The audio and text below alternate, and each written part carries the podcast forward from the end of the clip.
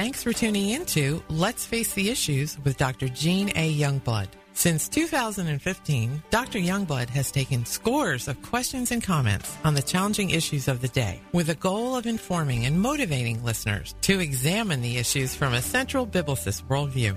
Currently, this broadcast is heard on five regional stations, as well as four additional stations in Virginia. There's now a great opportunity to expand this vital ministry to other cities. We sincerely need your help to accomplish this mission. Your support of any amount is needed to take this next step in sharing God's truth in a relevant, lively, and timely way. Thanks for your willingness to support us in this broadcast as we prepare to face the issues on a broader scale. Go to F C B C A T Jax dot com and click the donate button or send your best gift to First Conservative Baptist Church, one twenty twenty-one Old Saint Augustine Road, Jacksonville, Florida, three two two five eight. Attention Radio. Let's Face the Issues with Doctor Gene A. Youngblood is brought to you by First Conservative Baptist Church. Now let's get back to Let's Face the Issues with Doctor Gene A. Youngblood. Ladies and gentlemen, thank you so much for hanging in there. I believe we have John that's holding for our next caller. Go ahead, John, with your question or comment. Yes, Doctor Youngblood, happy, what is it? Happy Thursday. Thank you. You also. I think with myself, I was just thinking about this, trying to figure out how, how and why I feel the way I feel sometimes, even though I know at this very second, if I died on the phone call, right this very second, I would be in heaven in a split second, my last breath here and my first breath there. But yeah. I guess it's because, I guess for myself, I'm retired law enforcement, and I see people that are doing things if they're not doing the right thing, and it's kind of like, Why cannot? Why can't these people be held accountable for what for what they're doing? And then um, you said the the C D C. Let's see if I can find shielding approach. It's a shielding document, which is a part of the C D C, and it's talking about what you said a couple minutes ago about taking it to where it's almost like Nazi Germany, to where they're going to separate people. That if they haven't gotten the vaccine, they're going to separate people. Green zones, things like that. If people will put this on the C D C or uh, check it out, it's uh, what is it? C D C dot gov, coronavirus shielding approach. That you can actually research it, and it's documented that they have this already in a plan that they could yes. implement, I guess, at any time. Yes. So it's but but again, even though I know if I died right this very second, I go to heaven. When you read this stuff. In my gut, my son's doing research on this, so you know at some point I'm going to pass away, and they're still going to be here, and I'm seventy, and hopefully they're going to live way past that. But it's just like you're kind of thinking, "Wow, what is the world going to be like when they're my age?" You know. Mm-hmm. Uh, John, you have uh, spoken a, how would you say, an encyclopedia full in just a matter of moments, because you're exactly right. When we analyze where we are today, and we realize the next thing on the calendar of God is the rapture of the church. So as the Apostle Paul spoke of, he'd uh, rather go on to be with the Lord, but he feels it's better to remain that he might continue to teach and to preach and to impact lives. Uh, we need to con- want to continue to live, want to continue to impact lives for eternity, but at the same time realizing that if we leave this earth the next second that we're going to be with the Lord Jesus Christ. That's having the assurance of salvation, knowing that we know that we know that we know that we've been blood-bought, Bible-saved, born again. That is the most important thing in the life of any human being. But then secondary for, to that, and not secondary in importance, but in the chain of uh, chronology, is that we need to understand we need to be salt and light. That means we need to recognize what's happening, understand what's taking place, and to be salt and light in a darkened, decaying, dying society today. That means we've got to come out of the closet. We've got to let our light shine so that others might see Jesus in us. We've got to speak the truth in love. And I'm saddened to say that multitudes of Christians, just as other callers have indicated, multitudes of Christians today are simply disbelieving the truth, believing the social media lie, not recognizing, are blinded to the truth, are lost and cannot understand the truth, I don't know which, and not recognizing that the tra- trajectory that we're on today leads to total destruction as a nation, as a society, and as a people. It goes back again, and I've repeated it several times uh, recently, of what took place in nineteen thirty-eight, thirty-nine, and forty, and setting the stage for the great Holocaust uh, that took place under the Hitler regime in Germany. And it's because people were believing the lie rather than believing the truth. So you're exactly right. We need to, number one, know that we're saved. Number two, we need to be concerned about the future for our generation, next generation, our kids and our grandkids and our great-grandkids, and the life that they will live if Jesus tarries, the kind of America that they'll be living in. John, we can only keep on looking up, keep on praying, keep on believing, keep on trusting the Lord, and at the same time recognizing that God is still on the throne. He's still in control. Greg, what I'm do you here. say to what John had said, and what is your position?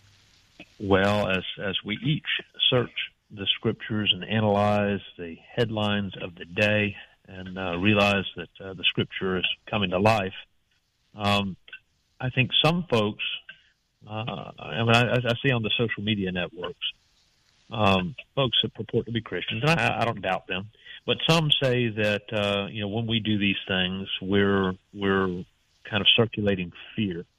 And uh, one young lady talked about how she was raised in the generation um, that uh, watched the movies Left Behind. And she was scared to death, traumatized, and I, I think the focus was wrong. Uh, and of course, she she says, you know, our, our focus is so much on the Antichrist, we're not focusing on Christ, and that's true for some. Uh, however, the prophecy in the Scripture is not put there to scare us, but to prepare us.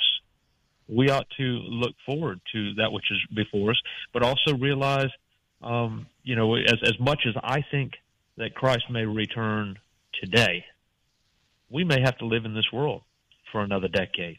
We may have to live in this world for another hundred years. So we need to uh, uh, prepare, uh, share Christ as though, you know, today's the last day, and also prepare for the eventuality that we may be here for some time to come. We may experience some real grief, and, and preparing the, the next generation for what may come is important. Um, you know, I, I keep using the word totalitarian because it seems like every day totalitarianism is on the rise. And I, I bring this up, you know, it's, I'm not going to do the circle back Saki thing. yeah. You know, everything was cir- circle back. I'm not going to uh, do the full circle back Saki thing. But folks need to be informed. And I want you to look up words like fascism. By the way, they've redefined the word. It doesn't mean what it used to mean. But look up Marxism. Look up totali- totalitarianism. You know, when you look at the word totalitarian, it's relating to a system of government that is centralized. Understand this, D C's controlling, that is centralized and dictatorial and requires complete subservience to the state. You know, now, now, for four years, Donald Trump was called authoritarian. Now, I'd like for anybody that has called Donald Trump authoritarian related to his policies, please identify the policy that makes that administration authoritarian or totalitarian. Now, keep in mind, that's what we're seeing today, a, a totalitarian system or, or an authoritarian system that's rising, and every day they're not. It's not a little step. They're taking giant leaps. Now, I've said, you know, when, when I talk real politics, when I talk just, you know, hardball, left, right, Democrat, Republican, when I when I talk about that, oftentimes I've said, you know, Democrats run with the ball. They run with the ball. Now, I think they've stolen an election, and I think they're running with the ball. When the ball was handed off, And uh, year, uh, well, we, we we had we had full control. You know, Republicans had full control, Senate, House, and the White House for two years under Rhino, Paul Ryan, and uh, we didn't get any of the things that we were promised. We didn't get the regular order. We didn't get the you know re- restoration of regular order. So we didn't have the omnibus spending agreements and this and that and the other thing. We didn't get the wall. We didn't get the it, steps toward conservatism. Steps toward restoration of constitutional governance. They just gave it up. They didn't run with the ball. Now the left has the ball. They're running hard with it, and, and Christians need to realize what's next, what's coming next. And again, not not for the the, the, the fear factor, but for the for the preparation factor. Uh, you need to be ready. I believe the only way that we can be prepared is to know what's taking place. I've said so often, we need to pray, we need to plan, we need to prepare, and we need to be involved, and not just uh, burying our head in the sand. Greg, I'm going to read this headline, let you ponder it while we take our next call and come back. Doctor Fauci voices support for vaccine mandates, predicts that mandates are coming soon once the F D A gives shots full approval. And they've already said that full approval will be by or before September the fifteenth. What does that connote? Where are we going with that? What will be the end results with the mandates? Will it change the trajectory that we're on, and how will it change it? Hang on there, Greg, for a moment with those thoughts. John, uh, I believe, is on the line. John, go ahead with the question or comment, please. I'm back again. Hey, I was just amen. on the phone just a couple minutes ago, and I was listening to Greg talking, and, and you know, I, again, trying to reflect on myself, and I know I'm going to be showing my support for somebody, but last uh, last year, every Saturday, we were uh, campaigning uh, here in Jacksonville for Donald Trump. But it was almost like right now what I'm going through is it's like God's going, okay, wait a second. You put all your hope in a person. What about me? I mean, you know, somebody had mentioned something about the Ten Commandments. Well, what's the first one? It's uh, love the Lord your God with all. So we're supposed to have no false gods. Well, that doesn't mean necessarily a statue or an animal or whatever it is. That's God himself. So it's almost like I had to come to Jesus moment within myself saying, okay, where are you putting your hope and where are you putting your faith to? Okay, your guy didn't get elected, so that's not the end of the world. Hello, I'm still here. I created everything. Actually, I'm in control. So it's almost like maybe for us, we need the uh, I got the wake-up call that it's not all about the world. It's about where am I going to put my faith in that, like I said a couple minutes ago, you know, if I die right this second, I know I'm going to heaven. But it's almost like a, a wake-up call for all of us saying, okay, what is really, really important? Uh, at some point, there's going to be a Democratic president. If there wasn't now, uh, if Donald Trump had been reelected or whatever, and I, the, no matter what happens, we're still going to be going to the wo- New World Order and all that kind of stuff, and the Antichrist coming, that type of a thing. But it's almost like a wake-up call now, too, saying, wait a second. Is it now? It may be now that we're we're going through this stuff, and hopefully, you know, in the near future, Jesus Christ is coming back. I know he's coming back, but it's just uh, uh, with all the stuff that's going on. So I guess I guess my point would be that I it was a wake-up call for me saying, don't put my faith in the world. Don't put my faith in people. Put my faith in my Lord and Savior, Jesus Christ, and him coming down here and dying on the cross for us. And our relationship that we have. We get so many people that get wrapped up with uh, religion. It has nothing to do with re- religion is man's attempt to get to God. Hold on a second. We have Christianity where God came down here in the form of a man and died Amen. for us. Doesn't make any Amen. difference about what we do, what we've done, what we've accomplished, what we haven't accomplished, that type of a thing. So, I, so it's a, for John to place his faith in God and not No, I, I still worry about what's going on. I guess it's, like I said, the law enforcement background that I see that people are not doing the right thing, and why are they not being held accountable? Well, hold on a second. All this stuff is supposed to be happening anyway. I mean, look, it's so prolific. It's in our education system, and it's our medical system. I'm talking about Fauci anyway, but it's in our medical system. It's in our legal system. It's all over the place. And for that to ever turn around, it can only be a God thing. Amen. John, you're exactly right, brother. Thank you so much for your comments. Let me do a little footnote on that, and then we'll go back to Greg. That little footnote on what John just said is exactly right. We need to place our faith, trust, and confidence in God and God alone. However, if I could do a little parenthetical Youngblood footnote to that statement, God gives us civil government, and in that civil government, they're supposed to be servants unto God. And it's the citizens, the Christians' responsibility to seek out a candidate. And we're not voting for God when we vote for a president. We're voting for a civil government head. We're not voting for a perfect person. We're voting for the right man that will lead America with the civil governance of our nation. And I believe at the time that we put uh, President Donald J. Trump in office, it was God's divine intervention that did that, not because of man and not because of our vote, though we had to vote. But we also need to look back and see that it's a demonic theft of the election in twenty twenty that took President Donald J. Trump out of office, that placed this uh, shell of a man in the position of leadership, that he's simply the Manchurian candidate, the Manchurian president, the shell, the Trojan horse that is being manipulated by powers to be, which is nothing but demonic control. So with that being said, President Donald J. Trump won the election. The election was stolen. It was a demonic coup to overthrow America and to destroy the American foundation and our Constitution and Bill of Rights. Uh, Greg, going back to the former statement, and you might want to comment on what we have said, going back to the uh, former statement in relationship to Anthony Fauci talking about once it is F D A approved, talking about the COVID jab, that it would be mandated. What's that going to connote for the nation? Where will we stand? What should Christians do? How should Christians respond?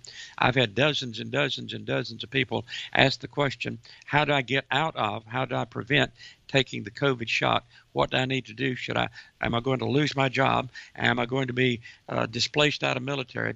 What should I do? So speak to those varied uh, parts of that big puzzle that we're faced with in America today.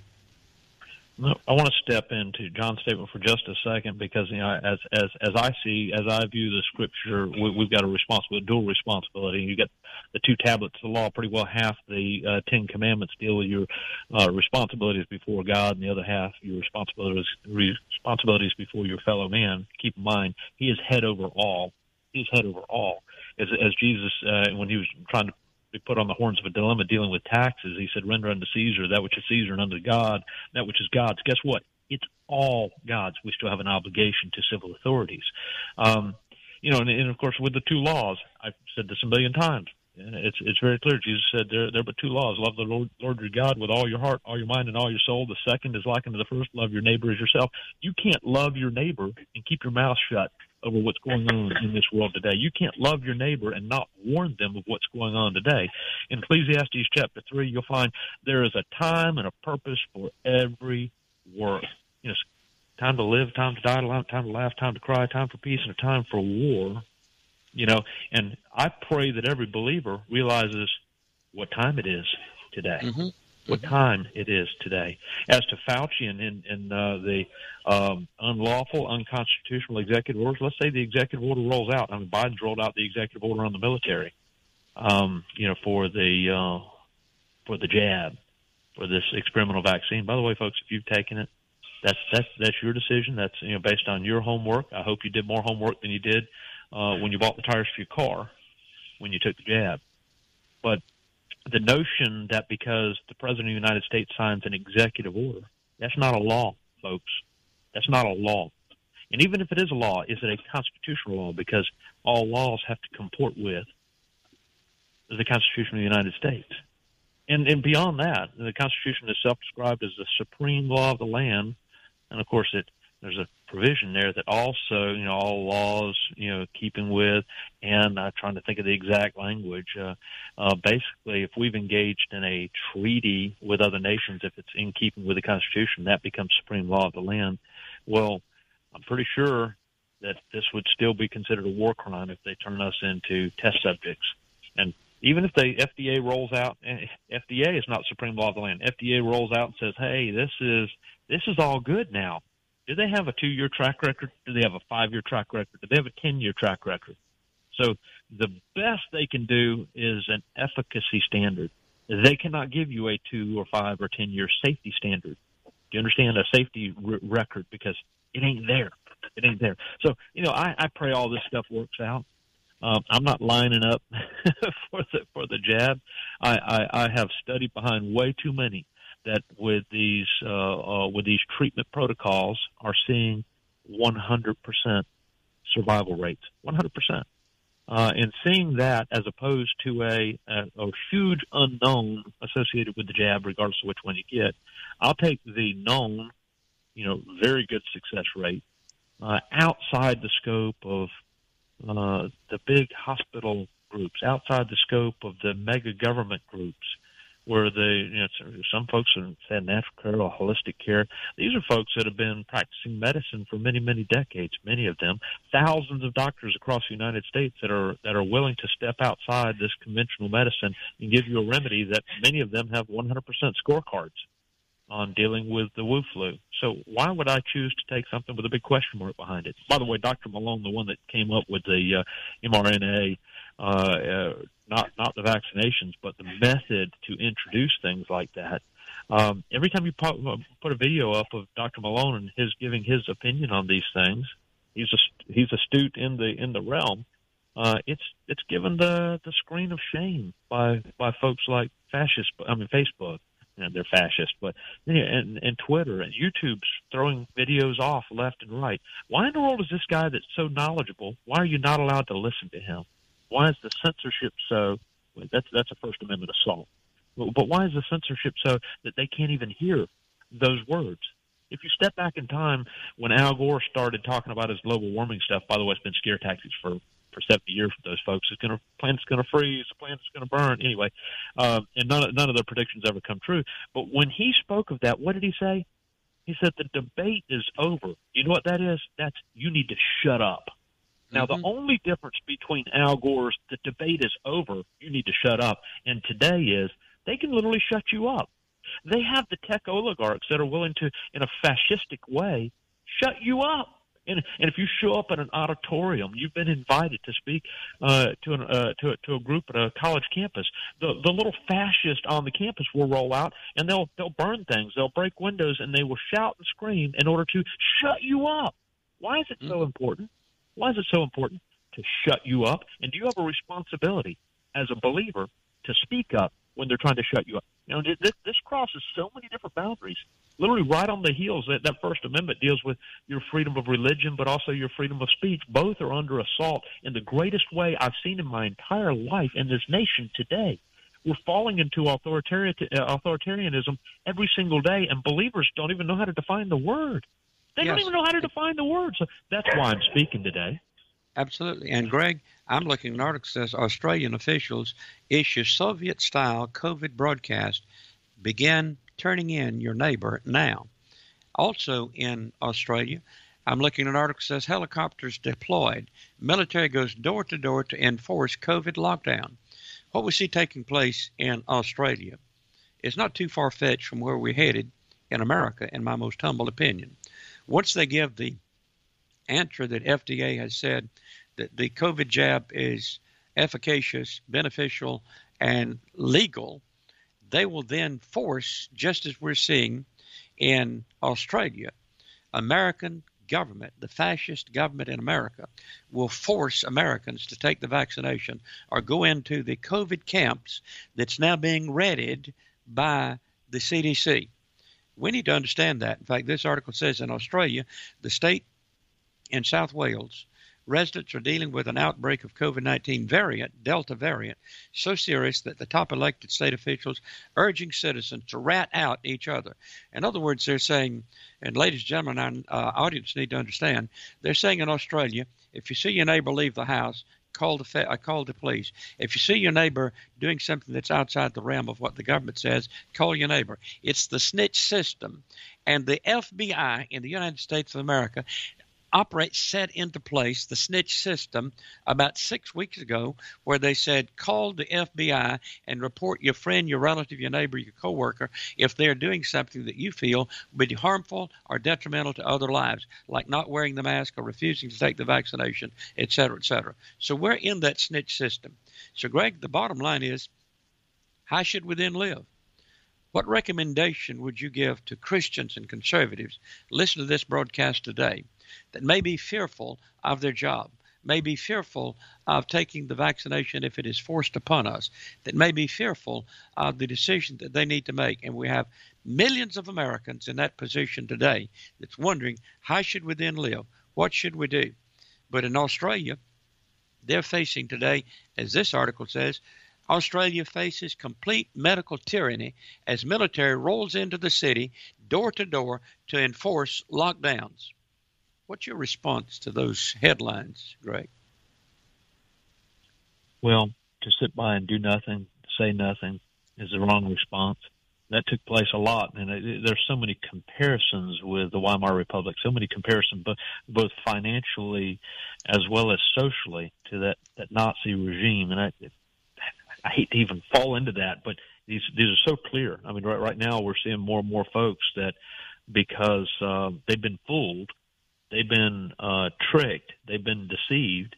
You know, a lot of folks that would be the types that would, you know, let's let's call and turn in Anne Frank. I mean, the, the Diary of Anne Frank. You know, the mm-hmm. Holocaust. You understand that, that what's at stake here.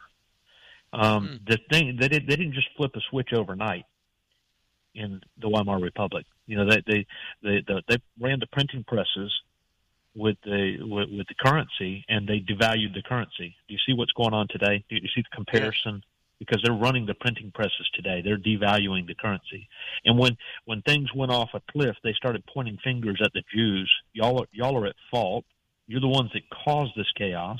They demonized and de- dehumanized to the point that even neighbors that had known their Jewish neighbors for decades, they would be willing to drag them out in the street and beat them.